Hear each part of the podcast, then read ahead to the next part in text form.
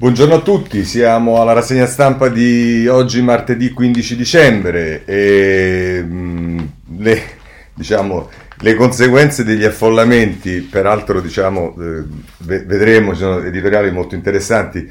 Oggi è una giornata particolare perché eh, sia sul tema degli affollamenti, sia sul tema della verifica e delle questioni poste da Italia Viva, eh, un po' le cose cambiano nei commenti. È vero che sui giornali ci sono ancora dei retroscena di chi vorrebbe che Italia Viva risolvesse questa questione semplicemente prendendo qualche posto, ma in realtà eh, gli editorialisti, vedremo alcune cose, mettono in evidenza quanto le questioni poste da Italia Viva, ancorché poi eh, qualcuno ci si nasconda dietro, sono questioni serie da una parte e dall'altra parte eh, diciamo condivise all'interno della maggioranza, anche se appunto tutti un po' si nascondano, ma anche sugli affollamenti ci sono tutta una serie di commenti che non dicono che è esattamente quello che ha detto Italia Viva, ma che mettono in evidenza le contraddizioni del governo nel momento in cui fa delle scelte e poi pretende che i cittadini si comportino diversamente. Ma è tutto molto interessante, oggi andiamo rapidamente perché ci sono moltissime cose, intanto andiamo con i numeri, i numeri oggi li pigliavano sicuramente dal Corriere della Sera, pagina 5,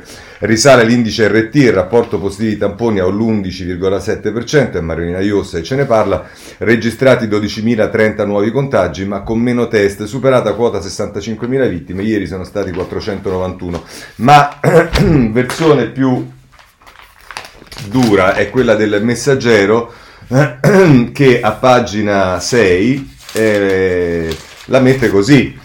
Eh, la curva non scende più e la mortalità risale. Ricoveri, ricoveri in lieve crescita, il Ministero della Salute a novembre decessi su del 72% nelle città del nord. Roma più 57%, rapporto positivi tamponi fermo all'11,6%. L'indice RT torna a 0,89. Insomma, i dati non eh, buttano bene a vedere quello che è il bollettino di oggi, ma poi chissà perché ogni giorno le cose eh, vanno un po' diversamente. Però ehm, vediamo subito le nuove misure. Eh, perché? Perché a seguito dei cosiddetti affollamenti che abbiamo visto da ieri, il governo eh, sembra fare un'ulteriore inversione di marcia e allora il Corriere della Sera con Monica Guerzoni e Fiorenza Sarzanini a pagina 2, Italia arancione o blocco totale, te- le tensioni tra i ministri. Gli scienziati del CTS temono un'impennata del contagio dopo Natale, le discussioni nell'esecutivo per un nuovo lockdown alla tedesca. E poi ci sta, se volete, Margherita De Bacca che intervista eh, Ippolito, che è il direttore scientifico dello Spallanzani e membro del comitato, che dice stiamo ripetendo l'errore fatto in estate, la storia non ha insegnato nulla, se non stiamo attenti durante le feste il prossimo marzo sarà come quello del 2020, scrive. Eh, dice eh, Ippolito a Margherita De Bacca. E poi, se volete, a pagina 5 c'è l'immancabile ministro della Salute Speranza che colloquia con eh, il Corriere della Sera e credo sia in particolare con Monica Guerzoni. Eh, la linea di speranza, chiudere, non aprire. Merkel ha fatto bene e va bene, questo è quello che ci dice Speranza. Ma andiamo a vedere anche Repubblica eh, che si occupa della questione a pagina 2 e, e la mette così. Eh, il CTS zona rossa subito, l'Italia verso la chiusura, ma è scontro nel governo. Il comitato scientifico, scrivono Michele Bucci e Tommaso Ciriaco, invoca la stretta per evitare la terza ondata, PD favorevole, Conte più prudente, ristoranti e bar serrati per tutte le feste, i negozi nei giorni clou, l'ipotesi stoppa gli spostamenti già il 19 e poi anche qui l'immancabile Galli, quello che fa metà tra il virologo e il politico, L'Europa si blinda, da noi continua il tira e molla, in troppi non hanno capito, la politica un giorno parla di ammorbidire le misure, un altro di rafforzarle e la gente se ne approfitta. Questo concetto che vedete come anche tra i virologi, ma non solo, vedremo l'altro epico ministro Boccia, quello che dice che Italia Via scomparirebbe se si andasse al voto, ecco, certe volte forse diciamo alcune dichiarazioni di Boccia, ma lo vedremo, sarebbe, sarebbe come dire meglio che eh, diciamo, sparissero esse dal eh, panorama perché eh, sono, per usare un eufemismo, confuse e contraddittorie, ma insomma tutti qui se la scaricano sui cittadini che applicano diciamo, le regole, le leggi. Vedremo una cosa interessante di Nordio sulla certezza del diritto. Vabbè, ma insomma questo è, è Galli. E abbiamo un altro esperto che è Crisanti che parla invece sulla stampa a pagina 6 e la mette così. Eh, se non si fanno investimenti sul tracciamento e struttura, il lockdown è una presa in giro. Il virologo già a ottobre chiedeva una stretta durante le vacanze. Dice non ci si può aspettare, non si può aspettare il vaccino solo con isolamento e mascherine, serve una strategia. L'Italia ha puntato su AstraZeneca, che però è in ritardo. Non so se il governo abbia un piano B. L'opulenta Germania ha dato a tutti una lezione dimostrando che la salute si mette sopra i quattrini. Sì, piccolo particolare che la Germania poi i quattrini li dà quasi al 100% praticamente a chi eh, eh, viene chiuso. Ma ancora sulla stampa, se volete, a pagina 7 c'è una cosa che diciamo se non fosse eh, ridicola sarebbe anche divertente perché ci dice a pagina eh, Paolo Russo a pagina 7 della stampa, ascoltate, eh, CTS impressi sul governo, virgolette, zona arancione rinforzata, quindi dopo la zona gialla, la zona rossa, la zona arancione, adesso iniziamo anche con le gradazioni, abbiamo la zona arancio- arancione rinforzata e poi si dice che i cittadini non capiscono e magari non si comportano in modo coerente. E coerente rispetto a cosa, se è possibile domandarlo? Se volete andiamo anche sul, sul domani a pagina 3 e senza chiusure a Natale la terza ondata è inevitabile, quello che ci dice Davide Maria De Luca e Filippo Teoldi eh, sul domani, e questa è la lezione americana, festività, le festività creano l'ambiente ideale per la diffusione del contagio come dimostra l'aumento di casi negli Stati Uniti dopo il ringraziamento. In Europa i governi cercano di evitare che accada lo stesso, questo è quello che ci dice eh, il domani.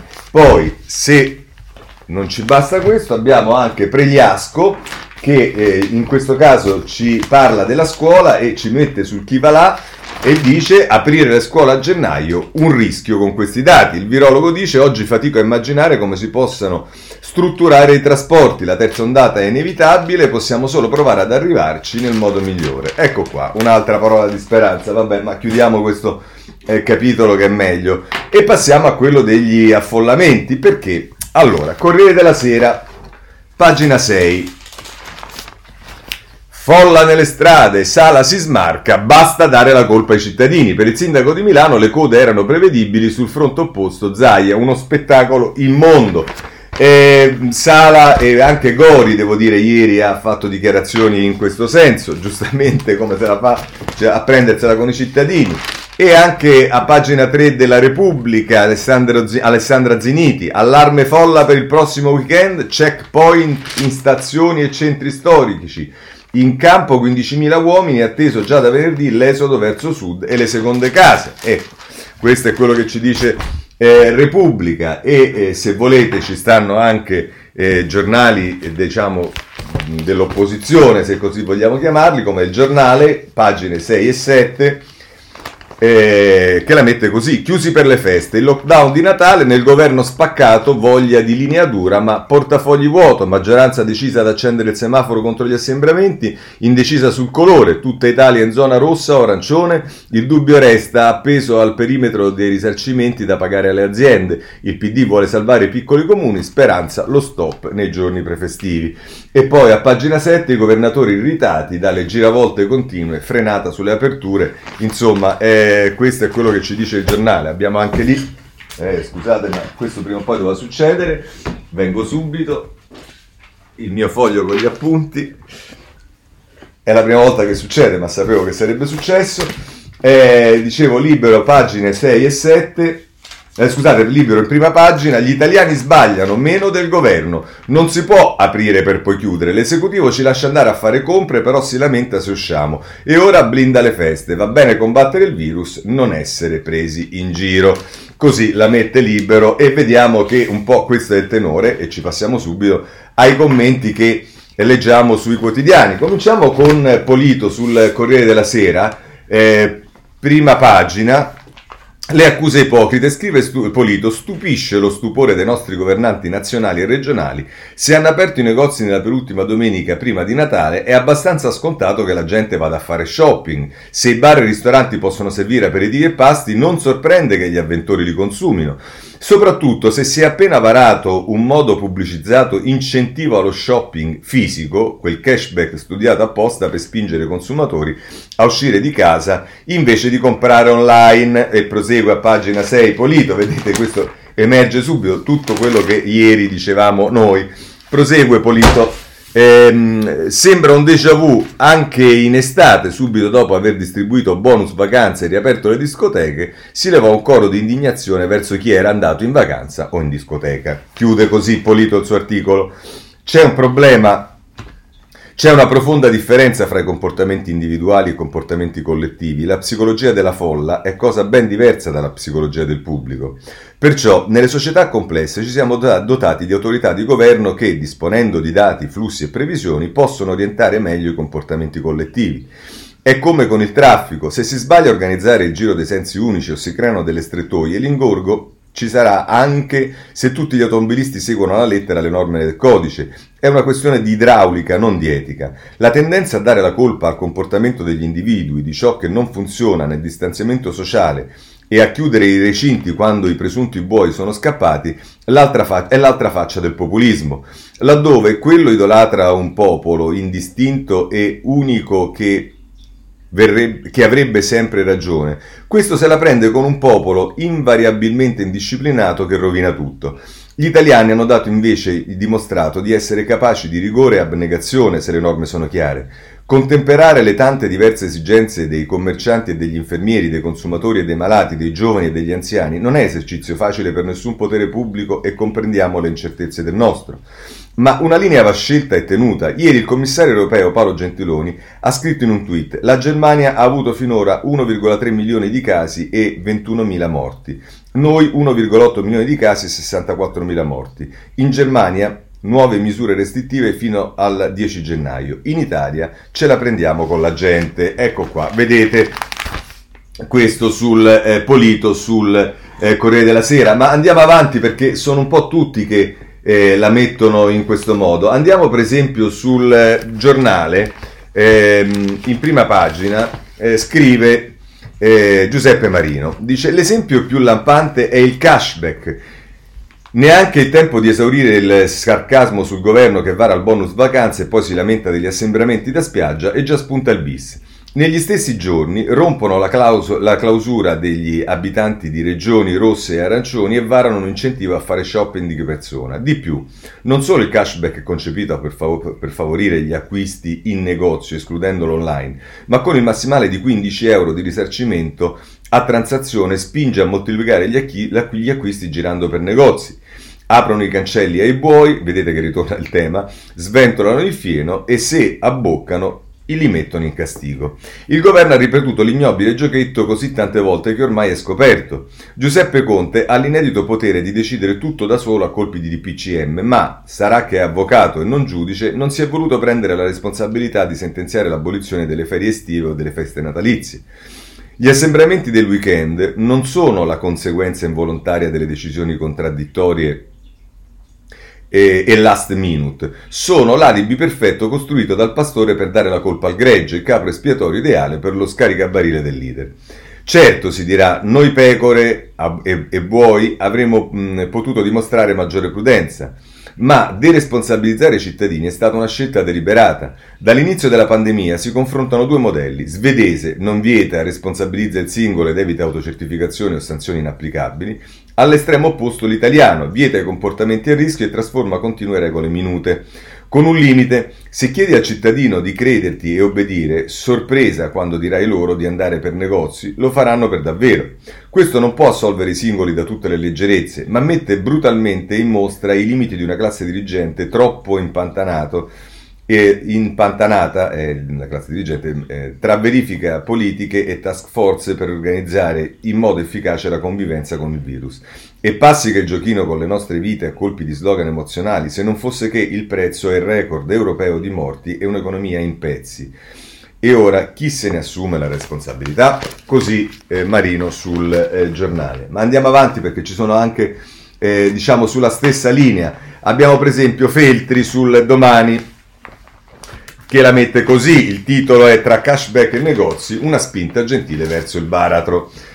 Dice, le foto degli assembramenti mostrano scene ingiustificabili, irrazionali, irresponsabili, dice il ministro per gli affari regionali Francesco Boccia, nel conformismo che domina il dibattito pubblico italiano, ora è il momento di indignarsi per lo shopping di Natale. Ma fermiamoci un secondo a chiederci come è possibile che un paese di persone tutto sommato razionali, che ha perfino imparato a mettersi la mascherina in pubblico, fa qualcosa di così assurdo come assediare negozi per comprare regali che poi non potrà consegnare, viste le restrizioni in vigore nei giorni di Natale.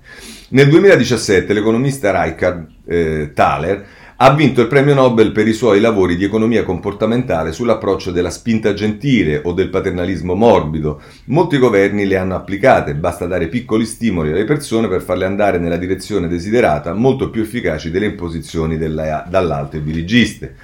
Piccoli stimoli come un rimborso simbolico delle loro spese natalizie se scaricano un'app, escono di casa e vanno in un negozio fisico a comprare qualcosa pagando con la carta di credito.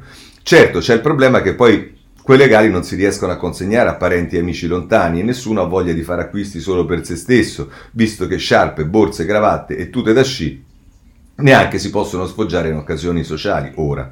E allora ecco le indiscrezioni passate ai giornali sul fatto che il governo sta pensando di rivedere le restrizioni appena decise per i giorni delle feste, con il Presidente del Consiglio che annuncia addirittura di voler lasciare decidere su questo il Parlamento, una presa in giro visto che Camera e Senato non hanno tempo per deliberare nulla prima di Natale e neppure il modo non possono emendare decreti della Presidenza del Consiglio.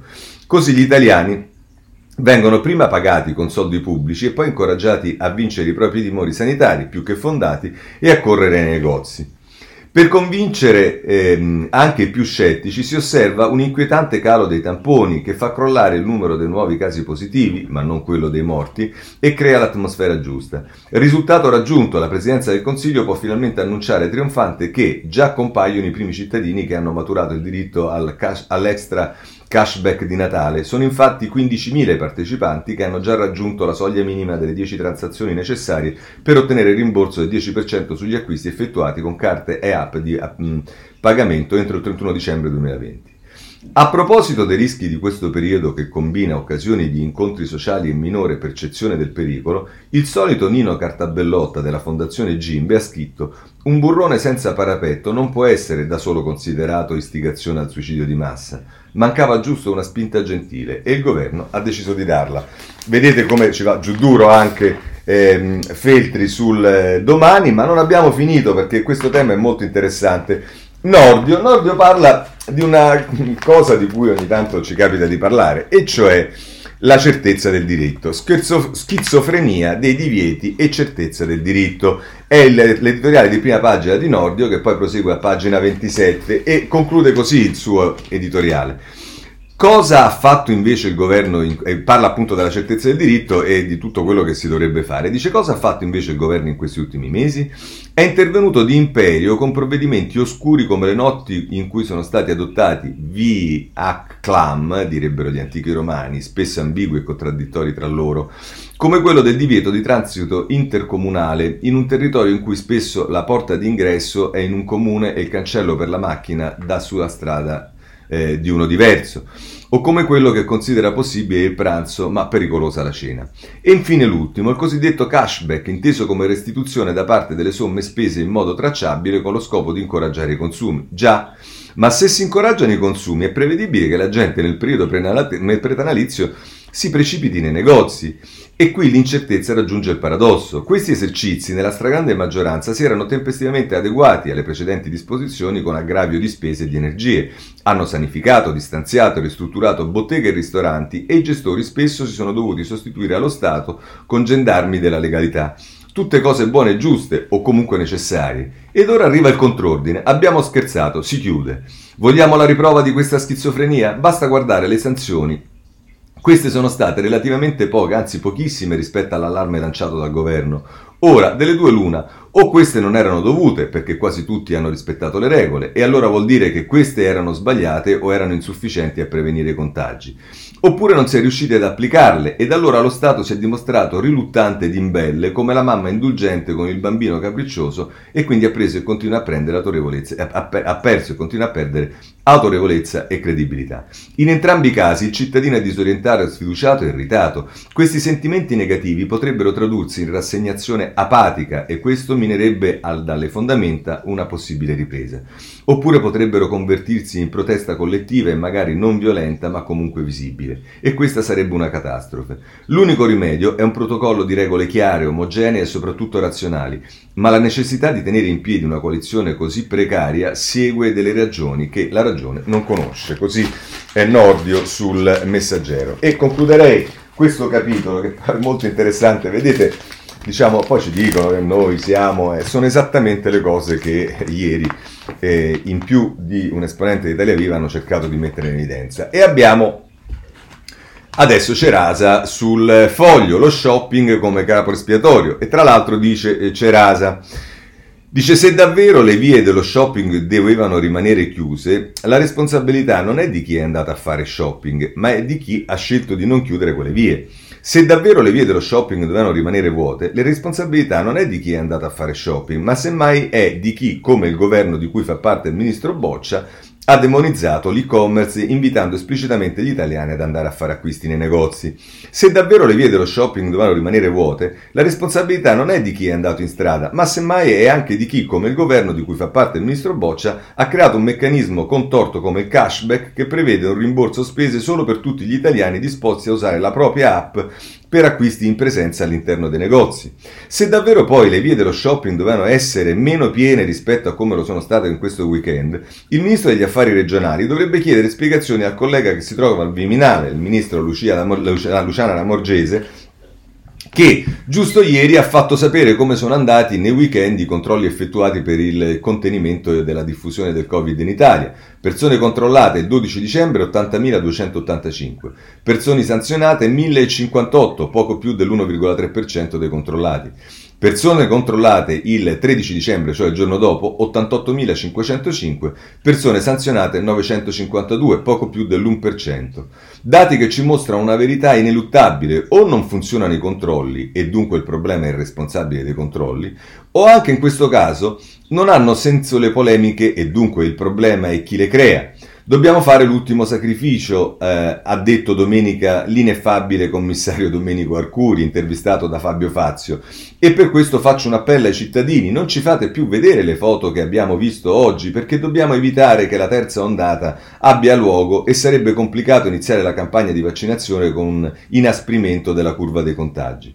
Nel nostro piccolo ci permettiamo di rivolgere un controappello al dottor Arcuri e al dottor Boccia sperando che la distribuzione dei vaccini contro il Covid sia più fortunata di quella degli antinfluenzali e sperando che la scelta de, de, della primula avallata dal eh, commissario Arcuri come simbolo del gazebo per i vaccini anti-Covid si riferisca alla bellezza di un paese vaccinato e non, come temiamo, alla rarità dei vaccini a cui si richiama la stessa primula. E l'appello è questo. Se il guaio dell'Italia oggi sono i cittadini che fanno cose consentite e persino suggerite, non sarebbe il caso di riconoscere che il problema non è quello che fanno quei cittadini, ma sono le autorità che permettono di fare cose che non si dovrebbero fare? Nel presupposto che gli interlocutori di questo articolo conoscano l'esistenza del principio di non contraddizione, varrebbe la pena a questo punto chiedersi se le immagini ingiustificabili, inspiegabili, irrazionali e irresponsabili oggi siano quelle offerte da chi si trova in strada o quelle offerte da chi si trova al governo. Risposta gradita. Così eh, Claudio Cerasa oggi sul, eh, eh, sul foglio in prima pagina. Va bene, chiudiamo questo capitolo e torniamo invece eh, ad altre questioni perché tra poco arriviamo alla politica. Eh, per quanto riguarda la manovra voglio prendere dal sole 24 ore eh, in prima pagina eh, il titolo di apertura, partite IVA, pacchetto di aiuti in arrivo, allo studio un anno senza contributi per gli autonomi, fondo da un miliardo, indennità per gli iscritti alla gestione separata dell'Inps che hanno perso reddito. E questo è quello che eh, si dice sulla manovra, poi si parla del maxi decreto ristori, escluso il taglio alla Tari, detassati i bonus Covid e ancora per quanto riguarda il recovery dei costruttori su appalti e super bonus imprese non rispettate.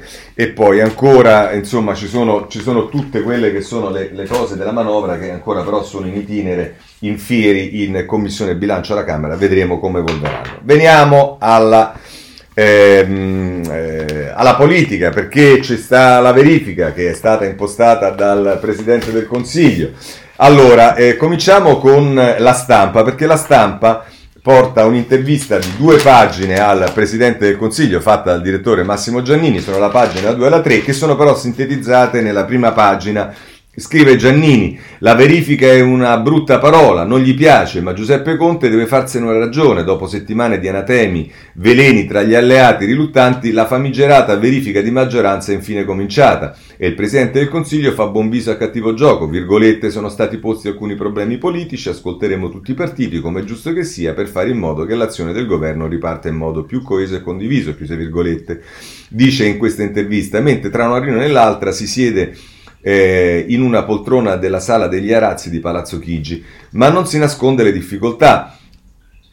Il governo deve andare avanti, ma a certe condizioni e non a, eh, ma a certe condizioni e non a qualsiasi costo. Si può governare solo se c'è fiducia reciproca tra di noi, dice. In mezzo a certe condizioni c'è probabilmente il rimpasto, anche se lui non vuole sentir parlare, è un'altra brutta parola come non vuol sentir parlare di scuse, quelle che gli chiede Renzi sulla task force per il recovery plan, e meno che mai di superpoteri e di un uomo solo al comando. Queste sono tutte fesserie, sono forse il Premier che ha usato il metodo più partecipato da molti anni a questa parte. Mamma mia ragazzi. Parla di Covid e annuncia che le nuove misure restrittive per le festività, ma non necessariamente la zona rossa, arriveranno nelle prossime ore.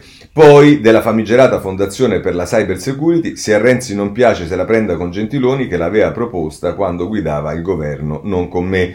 E anche del caso Regeni, l'avvio del processo con nomi e cognomi degli imputati è un fatto importantissimo, poi ancora del rito del nostro ambasciatore eh, eh, del ritiro del nostro ambasciatore dal Cairo. Vabbè, insomma, questa è la sintesi dell'intervista che eh, Giannini fa sulla stampa al eh, Presidente del Consiglio, ma vediamo come la mettono gli altri giornali. Allora, abbiamo il Corriere della Sera che, pagina 12 e 13, pagina 12 con Emanuele Buzzi, Movimento 5 Stelle e PD a Palazzo Chigi, il leader eh, I leader dicono non c'è rimpasto, voci su un ministero a Italia Viva, oggi andrà Renzi, l'ipotesi scalfarotto al WTO e una delega in più. Questo è quello che dice, ehm, eh, che dice eh, il Corriere della Sera e poi Marco Galluzzo firma il retroscena. A pagina 13 Conte cerca un nuovo accordo, fatti errori, non sono infallibile, un documento sul programma più, spe- più peso a Dem e Renziani sui fondi dell'Unione Europea e dice sui servizi le spinte di PD e Italia Viva a lasciare la delega eh, ai servizi, ma il Premier non intende cederla. E poi sul recovery plan l'idea è una guida più snella che potrebbe essere decisa in un incontro con i leader. E questo è quello che ci dice il Corriere della Sera eh, nelle pagine 12 e 13. E poi però, se volete, a pagina 15 eh, c'è un retroscena di Maria Teresa Meli sul PD, sbloccare tutto, il PD preme su riforma e programma, dice la Meli non ci sarà rimpasto, Conte ha capito che Renzi non aprirà la crisi e in cambio gli darà una nuova visione della cabina di regia. Del resto il Premier non avrebbe avviato questi incontri se non avesse capito che in fondo la verifica è già chiusa, è uno dei componenti della delegazione PD che ieri ha visto il Premier a parlare così. Ecco, secondo questo componente della delegazione del PD che parla a nome diciamo della eh, di Italia Viva, la verifica è già chiusa perché Renzi sta eh, tirando indietro.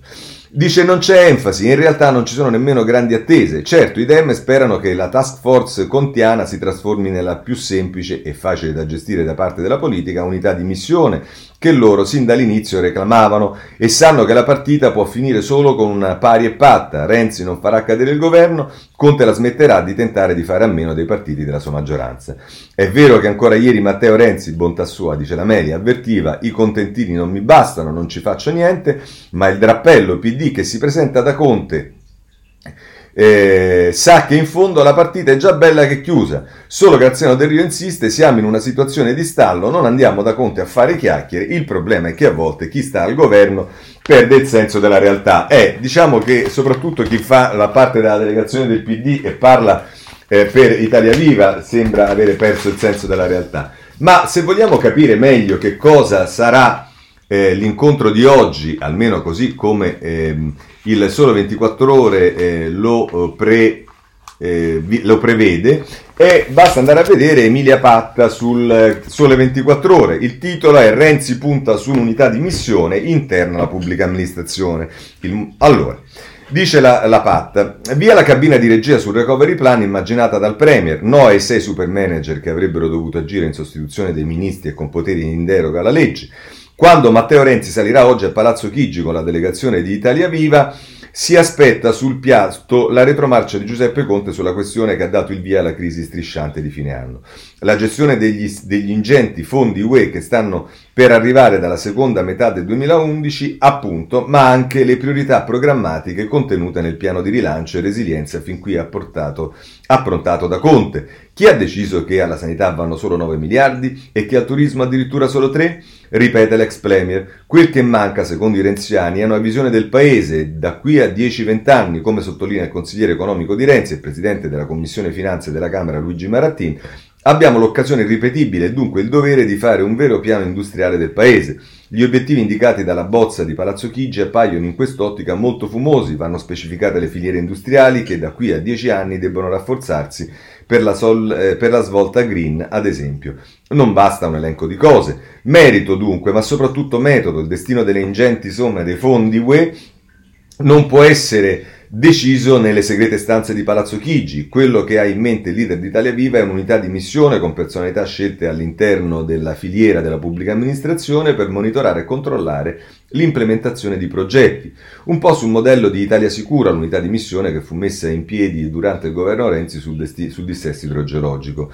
Quanto alla cabina di regia politica deve essere in capo al governo nella sua collegialità in accordo con il Parlamento. Nessun triunvirato eh, eh, c'è già il CIAE che può essere di volta in volta allargato ai ministri competenti. D'altra parte il malumore verso la task force immaginata da Conte attraversa anche gli altri partiti della maggioranza. Se il reggente del Movimento 5 Stelle Vito Crimi ha ricordato al termine dell'incontro di ieri a Palazzo Chigi che il Movimento 5 Stelle ha cercato di far capire che tutti i ministri debbano essere coinvolti, anche da Leu trapela eh, scontento. Eh, questo è quello che ci dice eh, la patta sul Sole 24 Ore, che diciamo non è esattamente quello che vorrebbe ehm, farci credere il, eh, qualche ehm, misterioso ehm, eh, facente parte della delegazione del eh, PD all'incontro con Conte. Ma allora, siccome ieri Conte ha incontrato anche il Movimento 5 Stelle, eh, ce ne parla il, la Repubblica a pagina 8, che, eh, 8 e 9, a pagina 8 ci dice da 5 Stelle PD no al rimpasto, Zingaretti dice va rilanciata l'azione del governo. Il Premier avvia la verifica, i due partiti allontanano la crisi lasciando il cerino a Renzi, questo scrive Giovanna Casadio, Crimi dice servono più controlli dei ministri sul recovery plan e punta i piedi sull'eco bonus. Ma poi, eh, se volete, c'è il retroscena di Tommaso Ciriaco ed Emanuele Lauria, pagina 9, Conte cerca di isolare Renzi e il leader di Italia Viva dice venga in Parlamento o a fine anno stacco la spina e poi udite udite abbiamo il capogruppo del Movimento 5 Stelle sulla Repubblica che diciamo con eh, un, una sfida alla, diciamo, vabbè, al ridicolo eh, fa un'intervista e il titolo è Noi teniamo le urne, se si vota Italia Viva scompare e questo è quello che dice il eh, diciamo ehm, capogruppo del Movimento 5 Stelle. Ora, diciamo, visti i risultati in Parlamento e nei numeri, eh, è più facile che scompaia il Movimento 5 Stelle che non Italia Viva, eh, se seguiamo il trend di eh, come dire, eh, eh, rimpicciolimento dei dati eh, sia elettorali che parlamentari di Italia Viva. Però detto questo, eh, anche Crippa si occupa, tutti si occupano del se si va a votare Italia Viva scompare. E, insomma, vorrei dire, guarda, mi piacerebbe verificarlo, ma lasciamo perdere perché siamo in una situazione difficile e non è il caso, ma a proposito delle interviste voglio segnalarvi sulla stampa a pagina 4 c'è un'intervista al capogruppo Dem al Senato Marcucci che dice finalmente il Premier è in campo ma ora coinvolga il Parlamento. Dice tocca a lui trovare una sintesi, bisogna farlo in fretta. Vogliamo collegialità, forse sarebbe anche utile un incontro tra tutti i leader della maggioranza, dice. Ehm, dice in questa eh, intervista eh, fatta da Fabio Martini eh, Andrea Marcucci. E, ehm, e poi eh, c'è il Movimento 5 Stelle che eh, Ilario Lombardo ci parla del caso che dice al, al, Partito Democratico no al rimpasto sulla nostra pelle. Questo è il tenore eh, dei rapporti interni alla maggioranza, ma abbiamo ancora ovviamente i giornali dell'opposizione, della destra, e allora il eh, giornale a pagina 2 la mette così, la verifica farsa, Conte consulta gli alleati per finta, Renzi ringhia ma non fa paura, e questa è Laura Cesaretti a pagina 2, e poi a pagina 3 Giuseppi sta a galla con il salvagente di, Ma- di Mattarella, concedi qualcosa, vedremo perché anche il, il ruolo del capo dello Stato eh, eh, viene oggi sui giornali, il tempo è un po' più diretto come al solito con eh, Francesco Storace, Conte è preoccupato, punto per sé. Tutto il paese ieri era in attesa di sapere che accada a Natale, il Premier aveva altro in testa, ha passato la giornata col Movimento 5 Stelle e poi col PD solo a discutere di rimpasto e posti di governo. Prima viene lui, poi gli italiani. La sceneggiata prosegue oggi, c'è il faccia a faccia con Renzi. E poi ancora, se volete così, la verifica parte in salita, pagina 2 con Donatella Di Nitto e poi il rimpasso della vergogna a Francesco Storace appunto nelle pagine interne. Insomma, così la mettono i giornali eh, del, eh, del centrodestra, se poi volete uno che, era, che dice di essere di sinistra e che rilascia una intervista eh, al libero, eh, diciamo un po' macabra, eh, il, ed è De Benedetti, eh, ah no, non è un'intervista, è, è, è, una dichiarazione che ha fatto ieri dalla Gruber, eh, De Benedetti che ha detto Conte e Renzi sono due bare. Ecco qua, insomma questo è quello che eh, offre il panorama neanche politico, perché Benedetti non è neanche eh, un politico, però è l'editore di un giornale nuovo che è eh, il, eh, il, il, domani. Ma c'è anche eh, il messaggero che a pagina 5 ci riporta le dichiarazioni di eh, un sociologo importante come Giuseppe De Rita, governo preda degli eventi, si muove sull'onda emotiva, il fondatore del Censis dice la prima fase gestita bene, ora confusione crescente, non si fa politica rincorrendo, anche la divisione in fasce è una rinuncia a decidere, questo è quello che eh, dice, eh, che dice eh, De Rita nei confronti del governo. Ma eh, da ultimo voglio segnalarvi, eh, no anzi il messaggero scusate, avevo segnato anche pagina 12, quindi eh, c'era sicuramente qualcosa di interessante. Ehm, sì, Tenaglia PD Italia Viva su Conte. Si è preso troppi poteri e ai grillini basta coi veti. Non si parla di rimpasto, ma i Dem vogliono due vice premier. Movimento 5 Stelle, la squadra non si tocca. Renzi pronta allo strappo, via la cabina di regia sul recovery fund o salta tutto. Vedremo, vedremo se quello che ipotizzava eh, il eh, nascosto mh, delegato della delegazione ehm, del Partito Democratico ehm, sarà così, vedremo, sarà molto interessante. Chiudiamo con il foglio perché c'è una conversazione eh, di ehm, Stefano Allegranti, se non sbaglio, con eh, ehm, con eh, Rosato, con Ettore Rosato, sì, si parla con Salvini. Noi di Italia Via dialoghiamo con tutti, anche con la Lega. Serve senso dello Stato ed è Ettore Rosato che parla. È il momento della coesione nazionale, dice al foglio Ettore Rosato, vicepresidente della Camera e presidente di Italia Viva, che lancia un messaggio a Matteo Salvini. Decidi cosa vuoi fare da grande. Ma partiamo dall'inizio. Che cos'è questo caos nel governo? Domanda Allegranti. È il caos dell'approssimazione. Siamo in un momento straordinario, difficilissimo per eh, eh, scusatemi, difficilissimo per i semplici cittadini che rispettano le regole, ma anche difficili per le imprese che non sanno come venirne fuori. In un momento come questo serve poca approssimazione, molta chiarezza e molto senso dello Stato. Le cause di questo caso, quali sono, domanda Allegranti, sono molteplici. È la prima volta che ci troviamo in una situazione così difficile dal punto di vista sanitario ed economico, ma c'è anche il ruolo del regista da tenere in considerazione, che è quello del Presidente del Consiglio. Questo, tra l'altro, Ettore Rosato sul eh, ma, sul eh, foglio in eh, prima pagina. Ma a questo punto direi che sarebbe utile vedere eh, un po' di eh, editoriali su questo, perché come vi dicevo le cose stanno un, un pochino, diciamo, cambiando. Allora, vediamo intanto Verderami eh, sul Corriere della Sera a pagina 17. Eh, perché comincia in prima pagina, eh, chiarirsi davvero e tra l'altro dice Verderami, perciò sarebbe utile la verifica per non farsi E vedete, qui si parla della, dif- della, differenza di questa verifica dalle verifiche che si sono fatte in passato. Anche Folli in qualche modo parla di questo. Dice, perciò sarebbe utile la verifica per non farsi trovare impreparati come è accaduto nella seconda ondata del Covid-19 con la rete sanitaria, la scuola, i trasporti pubblici, gli ammortizzatori sociali. Sono tutti errori che hanno un'origine politica. C'è un motivo quindi se i partiti chiedono al Premier maggiore collegialità nel processo decisionale e una distribuzione di compiti e ruoli nella fase di attuazione.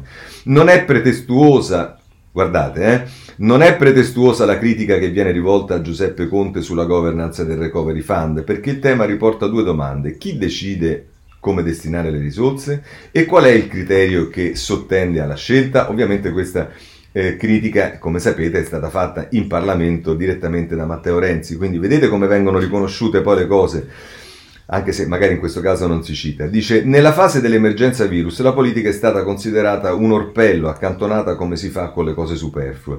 La verifica avrebbe la funzione di rivendicare la logica de- di rivedere la logica dei DPCM e delle task force, riconsegnando la responsabilità dei provvedimenti a chi dovrà poi rispondere davanti ai cittadini.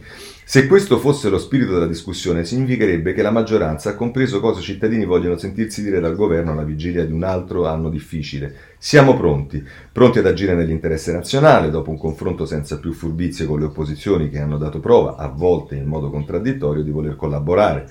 Ci si potrà inventare un altro termine per non usare più quella parola, ma non si potranno immaginare scorciatoie che non esistono, come non esiste il dogma dell'insostituibilità la teologia della conversazione, della conservazione, la mistica della stabilità. Esiste solo un paese che attende e peggio di una crisi di governo in piena pandemia ci sarebbe solo un governo che non sa affrontare la crisi in piena pandemia. Così eh, la mette Francesco Verdera, Verderami sul eh, Corriere della Sera. Ancora più esplicito in questo senso è Stefano Folli, che eh, non solo riconosce eh, a Renzi diciamo, la serietà di una posizione, ma eh, lo dice esplicitamente, e cioè, nonostante le apparenze, non sono molte le analogie tra la cosiddetta Prima Repubblica e lo scenario nel quale siamo calati adesso, non fosse altro per la qualità della classe politica, migliore anni fa sia al governo sia all'opposizione. E nonostante le comprensibili ironie sui rituali che si ripetono, nemmeno la verifica del governo Conte, un rapido giro di colloqui con i capi dei partiti, assomiglia ai vertici di un tempo. Allora lo sconto politico era drammatico tra una fase e l'altra della vicenda nazionale, per esempio nel passaggio dal centrismo esausto al centrosinistra.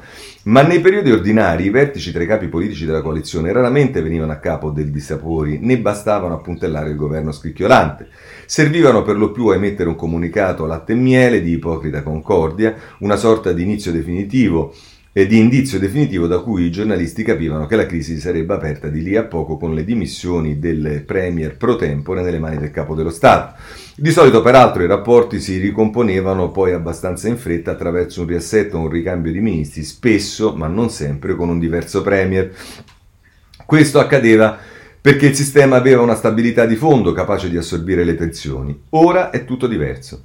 Le crisi vengono soffocate finché è possibile e il governo appare come ingessato. I conflitti si consumano all'interno in forme paralizzanti, ma evitano le dimissioni del Presidente del Consiglio perché nessuno sa bene cosa può succedere dopo. Del resto, il centro di gravità si è spostato adesso a e, eh, si è spostato, adesso tende ad essere a Bruxelles, sede della Commissione europea, che non è ancora un governo sovranazionale, ma a tratti gli somiglia. Di conseguenza le beghe domestiche sono meno centrali e cruciali nel gioco del potere. In altri tempi Conte avrebbe già rimesso il mandato al Presidente della Repubblica perché la crisi del suo governo è nei fatti. Ma oggi, in piena emergenza sanitaria e all'inizio di un quadro sfilacciato, tutto diventa più difficile. Ecco la parte più interessante. Il malessere è diffuso e Renzi ha dato voce con più vigore a uno scontento generale. Tuttavia il PD, che condivide le diagnosi dei renziani sul ritardo in adempienze del governo, e in buona misura anche la sua, poi si ferma sull'orlo dell'abisso che significa appunto dimissioni di Conte e ingresso nella zona grigia in cui cercare un nuovo governo e una maggioranza in parte diversa, impresa al momento irrealistica. In poche parole, i problemi posti da Italia Viva, dalla gestione del recovery al controllo degli apparati di sicurezza, sono reali e non si risolvono offrendo un paio di poltrone ministeriali ai reprobi. Questa volta Renzi non può permettersi di indicare i buchi neri dell'agenda di governo per poi ritrarsi sotto la tenda. La piccola verifica di queste ore non è decisiva per le sorti di Conte, ma lo è per la credibilità del senatore di Scandigi. Di certo egli non potrà ripetere gli errori commessi in Parlamento nel caso Spadafora. Il problema è che nessuno, neanche Renzi, può favorire a cuor leggero la caduta del governo tra qualche settimana dopo il bilancio. Non siamo appunto nella Prima Repubblica. Oggi ogni mossa è senza paracadute perché il sistema è sconnesso e un'alternativa all'attuale maggioranza non c'è. Si può costruirla forse, ma è compito complesso a cui dedicarsi con discrezione al di fuori della scenografia dei talk show. Così la mette Stefano Folli sulla, ehm, sulla ehm, eh, Repubblica. Voglio segnalarvi ancora, perché anche qui ci sono cose, Sorgi, che eh, diciamo nei giorni scorsi aveva parlato di Renzi che contro la comunità europea, che voleva che la, la, la, la task force l'ha avuta la, comunità europea e via dicendo. E adesso parla eh, invece il rischio terza ondata salverà l'esecutivo. Come abbiamo potuto placarsi la tempesta che aveva investito Palazzo Chigi in così poche ore è presto detto. In qualche modo, con l'intuito politico che tutti gli riconoscono, Renzi aveva dato voce a un disagio esistente da tempo nei confronti di Conte, non solo da parte di Renzi stesso, ma anche di Zingaretti e Di Maio. Una mancanza di attenzione alle richieste degli alleati della maggioranza, un far da solo senza spiegare o senza spiegare abbastanza, questo malessere è cresciuto fino a sfociare, dopo l'intervento del leader di Italia Viva, in un silenzio imbarazzante rivelatore di una totale mancanza di solidarietà per il Premier dopo l'attacco più forte subito negli ultimi tempi. Ma quando appunto questo pesante mutismo ha rischiato di trasformarsi in una crisi, Di Maio per primo e quasi contemporaneamente Zingaretti, con l'aggiunta di quello che viene considerato il responsabile della linea politica del PD, Bettini, sono usciti allo scoperto per togliere dal campo questa possibilità. Le immagini di gente sconsiderata che affollava le vie dei negozi sabato e domenica hanno fatto il resto chiedendo un severo intervento del governo simile a quello, ma vedremo poi quanto, della Merkel in Germania. Così la verifica, intesa come anticamera di una crisi, si è sgonfiata come un soufflé. Conte resta al suo posto perché in un momento come questo c'è bisogno di un governo pienamente in carica. D'altra parte, il presidente Mattarella aveva avvertito fin, primi, fin da prima che per lui la caduta del governo equivaleva a nuove elezioni. Veramente non era questo, ma insomma. E un sondaggio del fatto, non a caso ieri, prevedeva che dalle urne uscirebbe una vittoria eclatante della destra. Vabbè, così la mette Marcello Sorgi, con questo possiamo chiudere anche la parte, diciamo, politica che riguarda eh, il governo e la maggioranza. Eh, avete sentito Mattarella chiamato in causa e allora il Corriere della Sera che invece, diciamo, anche qui non voglio minimamente usurpare le parole di Mattarella, però Marzio Breda scrive un eh, retroscena, una, una, una nota eh, sulla, eh, Mar- Marzio Breda è il quirinalista del Corriere della Sera, eh, che viene titolata così: Mattarella avvisa Premier e partiti.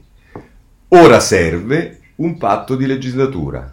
Il Colle chiede che la verifica risolva le questioni aperte, il no a maggioranze precarie. Insomma, vi ricordate che cosa aveva proposto Italia Viva Renzi nelle settimane scorse? Esattamente un patto di legislatura. Questo è quello che ci dice il Corriere della Sera, anche il Foglio si occupa del Presidente della Repubblica e lo fa eh, in prima pagina, eh, lo fa, eh, scusate, in prima pagina, mm, e poi in quarta, vediamo se lo troviamo. Ecco qua, lo scudo del colle su Conte che si fa forte della debolezza del Movimento 5 Stelle ed è, Dario, eh, ed è Valerio Valentini che scrive questo articolo e, e, che rafforza l'idea che diciamo Mattarella stia eh, in qualche modo eh, proteggendo Conte diciamo dal punto di vista della permanenza al governo. Poi c'è il centrodestra, ma questo ce la caviamo facilmente perché eh, Salvini, eh, ehm, il chiarimento Salvini-Meloni, non esiste che si vada con altri, scrive Marco Cremonesi sul Corriere della Sera, il leghista, se cade il governo, elezioni o noi avanti con qualcuno di buona volontà, e quindi è un eh, rientro di eh, Salvini sotto questo punto di vista, ma se volete c'è la Repubblica che a pagina 11 ehm, il voto è meno vicino, Salvini fa dietro fronte, Meloni mai con altri, faccia a faccia eh, tra i due leader, il leghista non parla più di governo Ponte, ma Giorgetti plaude alle sue aperture, Berlusconi più isolato, ci dice eh, Concita Sannino sulla Repubblica. Abbiamo anche la stampa, così abbiamo visto i tre giornali principali, eh, la, stanza, la, stampa è a pagina 5, Salvini apre ancora a Renzi, Meloni lo gela, è inaffidabile, centrodestra diviso sul rottamatore, il leader di Fratelli d'Italia no a un governo di transfughi e traditori. Ma a proposito di questi voglio segnalarvi anche invece, ehm, eh, scusatemi, sul... Ehm, eh, sul giornale, pagine 4 e 5, così chiudiamo anche eh, questo capitolo sul centrodestra. Eh, il centrodestra si sfila, no alla mangiatoia, Melone, Meloni punge Salvini, per noi solo scenario di unità, Tajani di Forza Italia dice decideremo insieme, Anna Maria Greco ci parla del retroscena eh, che riguarda eh, il centrodestra. E poi sempre sul centrodestra, sul eh, centrodestra unito sulla manovra, flat tax e tablet gratuiti, i jolly che l'opposizione vuole mettere in manovra. Bene, chiudiamo anche il capitolo centrodestra e eh, voglio segnalarvi però sul foglio una lettera che Carlo Calenda scrive al foglio, un altro governo c'è, unire le forze più europeiste per lasciare all'opposizione il modello Diba e Meloni, un'idea concreta. E dice tra l'altro non siamo davanti a una crisi di governo ma a una crisi della Repubblica, lo Stato ha messo, smesso di funzionare, non riusciamo a spendere i soldi che stanziamo, a far funzionare la sanità, a gestire un'app o a pianificare come investire 209 miliardi di euro. Le ragioni sono molte, la principale è la separazione tra politica e amministrazione. In Italia teorizziamo che il politico puro e per conseguenza la politica debba essere lontano dalla tecnica di governo. Ci siamo scordati che l'etimologia stessa della parola politica è arte di governo della polis. Prigionieri per decenni di questa allucinazione abbiamo prodotto uno Stato ingovernabile perché essenzialmente non curato. Questo tra l'altro è Calenda che poi dice che in realtà ci sarebbero i numeri per fare un governo eh, diverso di persone preparate, avete visto anche ieri parlava di Bonaccini, eh, Zaia e compagnia bella, ma insomma, oh, va segnalato che in tutto questo ricompare il nome di Draghi. E perché compare? Perché ieri Draghi eh, è intervenuto su, eh, eh ce ne parla Federico Fubini in prima pagina su Corriere della Sera, sguardo lungo per la crescita, Draghi e il dossier su imprese e economia, ma poi a pagina 11 c'è tutta l'intera pagina dove dice eh, la sostenibilità dei debiti pubblici sarà giudicata anche da come verrà impiegato il recovery fund. I progetti devono avere un rendimento elevato. E tra l'altro, dice Draghi, eh, quel che bisogna valutare è se un progetto è utile o no, se supera certi test che riguardano il suo tasso di rendimento sociale, come anche nell'istruzione o nel cambiamento climatico. E poi per quanto riguarda le banche e il credito, a un certo momento qualcosa andrà fatto per il patrimonio delle banche, che siano bad, bank, aumenti di capitale o altri interventi, ci si dovrà occupare della questione. E poi sulle imprese, perché non vediamo molte insolvenze nel mondo? I sussidi e i crediti garantiti stanno coprendo una realtà molto più preoccupante di quanto possiamo stimare ora. Insomma, al di là di tutto, il fatto che ricompare Draghi in un momento in cui qualcuno vorrebbe che la crisi fosse già chiusa, superata, eccetera, eccetera, qualcuno invece ritiene che la questione è del tutto aperta, è sicuramente eh, qualcosa che farà, diciamo, fibrillare eh, l'equilibrio nervoso del Presidente del Consiglio. Vediamo ancora sulla Repubblica, si parla di Draghi a pagina 13, crisi, la ricetta di Draghi, basta aiuti a pioggia, servono misure mirate. Francesco Manacorda ne parla per l'appunto su Repubblica a pagina 13 e poi se volete c'è ancora il messaggero a pagina 9. Eh,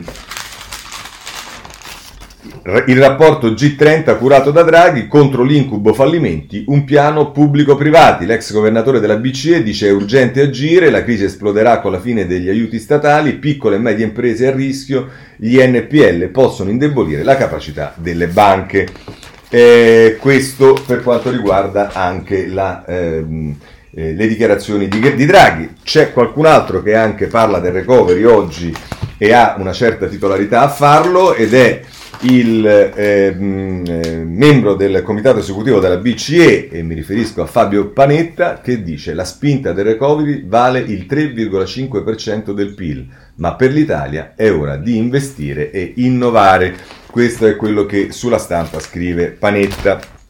Bene, ehm, uno dei problemi che ci troviamo di fronte è quello della povertà. Ieri c'erano molti servizi televisivi in questo, della Caritas che in diverse città italiane sta facendo un lavoro importantissimo, ma un po' tutto il terzo settore, il volontariato se ne occupa, ma insomma eh, il Corriere della Sera, pagina 23, in fila per il cibo con i nuovi poveri, anche un euro fa la differenza, Milano, l'onlus, pane quotidiano, eh, ora più casi. E insomma è, è, il racconto di una povertà che avanza perché va sempre tenuto presente.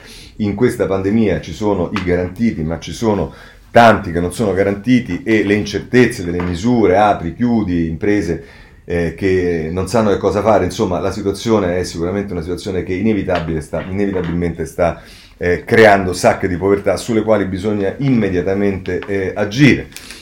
un caso, e così abbandoniamo poi il tema del Covid, eh, un caso ancora aperto è quello dell'Organizzazione Mondiale della Sanità e la questione prende corpo sui giornali a pagina 8 della stampa, il Ministero della Salute in subbuglio, Sileri attacca la gestione eh, Speranza, il vice è sempre più isolato, ha chiesto le dimissioni del segretario Ruocco, ma il vero bersaglio è il titolare del Dicastero e proprio Paolo Silieri Pierpaolo Silieri viene intervistato da Paolo Russo sul taglio basso della stampa, non c'era un piano pandemico, medici mandati allo sbaraglio. Il vice ministro della salute dice Speranza, spero la pensi come me.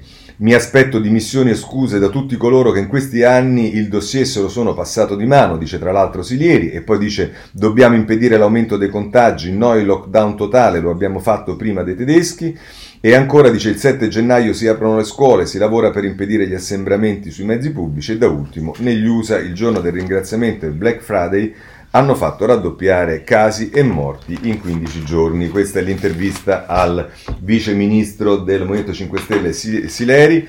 Eh, anche il giornale in prima pagina si occupa di questo Ehm, il titolo di apertura della prima pagina, le carte nascoste sul virus in Italia, il documento che a maggio faceva a pezzi la risposta di Roma al Covid, un patchwork di dati raccolti con carta e penna e il virgolettato eh, che viene messo sul eh, giornale in prima pagina rapport, sul report dell'Organizzazione Mondiale eh, della Sanità. E su questo se volete anche il tempo titola a pagina 6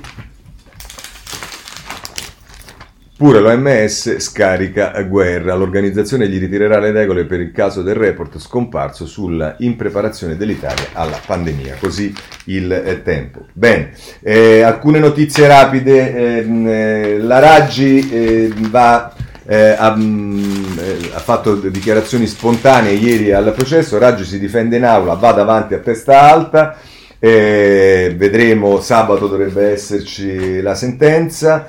Eh, per quanto riguarda in più in generale le città, vi ricordo eh, il Sole 24 Ore, ieri aveva fatto la, eh, il, il, consueto elenco della graduatoria delle città, eh, dove e come si vive, quali sono le cose, prima era Bologna, ultima era Crotone, oggi eh, c'è un articolo sul Corriere della Sera su Bologna, ricchezza e svago, Bologna è prima, la classificazione 24 ore sul benessere, al secondo posto Bolzano, Milano è dodicesima, non parliamo di Roma che è retrocessa credo al 38 posto.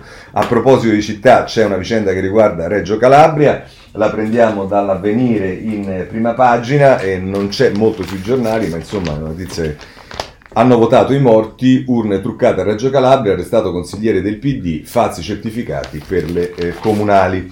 Andiamo avanti con eh, la Repubblica che a pagina 10 con Liliana Minella parla eh, della Normas che ha salvato il suocero eh, di Conte, pagina 10.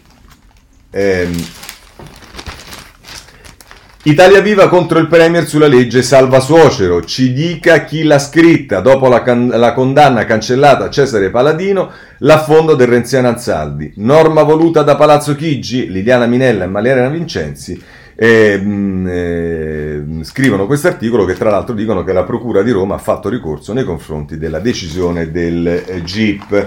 Eh, an- ancora va segnalato sempre da Repubblica, pagina 21, che c'è lo sciopero dei giovani avvocati. I giovani avvocati scendono in piazza senza concorso e con paghe da fame. L'esame rinviato in primavera a causa Covid. I grandi studi in campo per facilitare l'accesso alla professione. Un anno di pratica e solo due prove scritte. Eh, prendo su questioni giudiziarie, vediamo Eh, il caso Consip, eh, sulla prima pagina del riformista, caso Consip, come ti teleguido un testimone d'accusa, scrive Sansonetti. Una storia abbastanza buffa, notate, vi prego, la sobrietà della scelta dell'aggettivo, quella delle perquisizioni a casa di un personaggio chiave nel processo Consip, e cioè di Marco Gasparri, accusatore, unico accusatore di Alfredo Romeo. Si è scoperto dalle intercettazioni eseguite dalla stessa Procura di Napoli, ma poi eh, eh, restate sepolte per anni nelle scartoffie, che il maggiore Scafarto, che era stato incaricato di perquisire casa a Gasparri, prima di perquisire gli permise di telefonare alla moglie che era in casa e poi lui stesso parlò con la moglie e l'avvertì che dopo mezz'ora avrebbero, lo avrebbero perquisito. Faccia quello che deve fare, disse eh? Ora, a occhio e croce, in giurisprudenza, la caratteristica della perquisizione è la sorpresa, altrimenti non ha alcun valore. C'è di più. Mentre avveniva la perquisizione concordata, il futuro avvocato di Gasparri telefonava a Gasparri e gli diceva che lui stava nell'ufficio di Woodcock, che sapeva tutto, di stare tranquillo, di non fare cazzate e di nominarlo suo difensore. Del, dall'ufficio del PM, si domanda Sansonetti. E che ci faceva l'avvocato nell'ufficio del PM? E come poteva sapere della perquisizione al suo futuro assistito? E poi, la sera di quello stesso giorno, 7 dicembre 2016, l'avvocato telefonò di nuovo a Gasparri e lo avvertì che la sua deposizione era fissata per il 16 dicembre. Cioè, se si capisce bene, un avvocato ancora non nominato ha concordato col PM la deposizione di un imputato che poi si svolgerà davvero il 6 dicembre ed in quella sede Gasparri lancerà le accuse contro Romeo. Tutto regolare? Tutto secondo la legge? E se uno sospetta che ci sia un biscotto, come dicono i giornalisti sportivi, sicuri che sia fuori strada? Così si domanda eh, sul, ehm, sul, riformista eh, Sansonetti. Eh, sempre sul riformista segnalo a, a pagina 5 ehm, un articolo che riguarda ancora eh, Palamara, l'accusatore di Palamara brigava con Palamara, tutti zitti, il sostituto PG Casella chattava con l'ex leader ANM che gli chiedeva fav- e gli chiedeva favori. Tra i questuanti Pietro Gaeta, colui che, rimosso, che, lo ha rimosso dalla magistratura, che ha ottenuto la nomina proprio dopo un incontro organizzato con il RAS. E la vicenda Palamara ci lascia sempre un sacco di sorprese. Su tutti i giornali c'è la cosa del blocco di ieri di Google, Corriere la Sera a pagina 21 se volete, mentre sulla Repubblica a pagina 25 potete trovare ehm, il governo replica la commissione, non può bocciare la salva Mediaset dopo che la UE ha eh, bocciato la norma salva Mediaset. La vicenda Regeni è su tutti i giornali, Repubblica 14, pagina 14 e 15, ma segnalo in particolare Galli della Loggia sul Corriere della Sera eh, a pagina eh, in prima pagina gli assassini di Regeni e la nostra impotenza, ma segnalo anche eh, sulla stampa, pagina eh, 27, ehm, eh, Francesca Sforza, le forze dell'UE per punire gli aguzzini di Giulio e poi ancora sempre una lettera inviata da Emma Bonino, caro Presidente perché mi indigna il Premier Reis, lettera inviata eh, a Macron. Eh, per quanto riguarda invece una vicenda, e adesso eh, chiudiamo davvero, eh, che in qualche modo fa pensare molto alla vicenda Cucchi, ce la dice domani a pagina 4, con Giovanni Tizian nella cella telecamere fuori uso i sospetti sulla morte di Scalabrin. Emanuele, 33 anni, era stato fermato dai carabinieri il 4 dicembre. Secondo gli avvocati è stato colpito durante il fermo. In un documento il giallo delle registrazioni mancanti nella caserma di Albenga, dopo l'arresto per droga. È una vicenda che andrà approfondita questa, eh, perché... Eh, eh, sicuramente c'è qualcosa da eh, chiarire. Eh, mh, qualche giornale, lo prendiamo in particolare da Libero, dà notizia che la Presidente Casellati riunirà l'ufficio di presidenza per occuparsi di Ottaviano del Turco, della vicenda Ottaviano del, Turco. Domani la Casellati si occupa dell'assegno tolto al del Turco, convocato il Consiglio di Presidenza del eh, Senato. Eh, sulle carceri voglio, riform- voglio segnalarvi due cose sul riformista, una a pagina 5 Ehm, celle meno piene grazie al PD, Movimento 5 Stelle contro, li convinceremo. Parla il senatore Dem Franco Mirabelli, via libera ai nostri emendamenti che consentono i domiciliari a chi deve scontare meno di 18 mesi, fuori dal carcere chi lavora ha un permesso fino al 31 gennaio. Ma la destra specula, è un'intervista di Angela Stella a Mirabelli e poi però eh, sempre eh, per quanto riguarda le carceri c'è Rita Bernardini che come sapete da più di un mese sta eh, digiunando e mh, ehm, e anche qui Angela Stella che scrive carceri, il premier pronto a incontrare Bernardini. All'esponente radicale in digiuno da 35 giorni lo hanno comunicato Manconi, Colombo, Flick e Veronesi che ieri hanno visto Conte.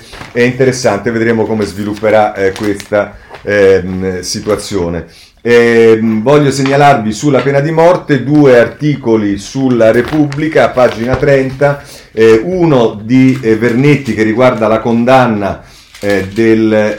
Mh, mm, eh, l'impiccazione del giornalista in Iran, il Iran, il cappio che sveglia la UE, eh, l'impiccagione appunto del giornalista Gianni Vernetti e l'altro invece è Luigi Mancone, il diritto giusto e la paura, gli italiani e la pena capitale, eh, questo sulla eh, Repubblica. Per la politica estera vi segnalo eh, pagina, eh, insomma, mh, mm, i grandi elettori che blindano Biden e che diventerà Presidente della Repubblica e poi da ultima pagina 17 della Repubblica stessa, a Cuba va in scena la protesta degli artisti, dateci pane e libertà. Con questo chiudiamo la rassegna stampa di oggi, vi auguro una buona giornata e se volete ci vediamo domani alla stessa ora. Buona giornata a tutti.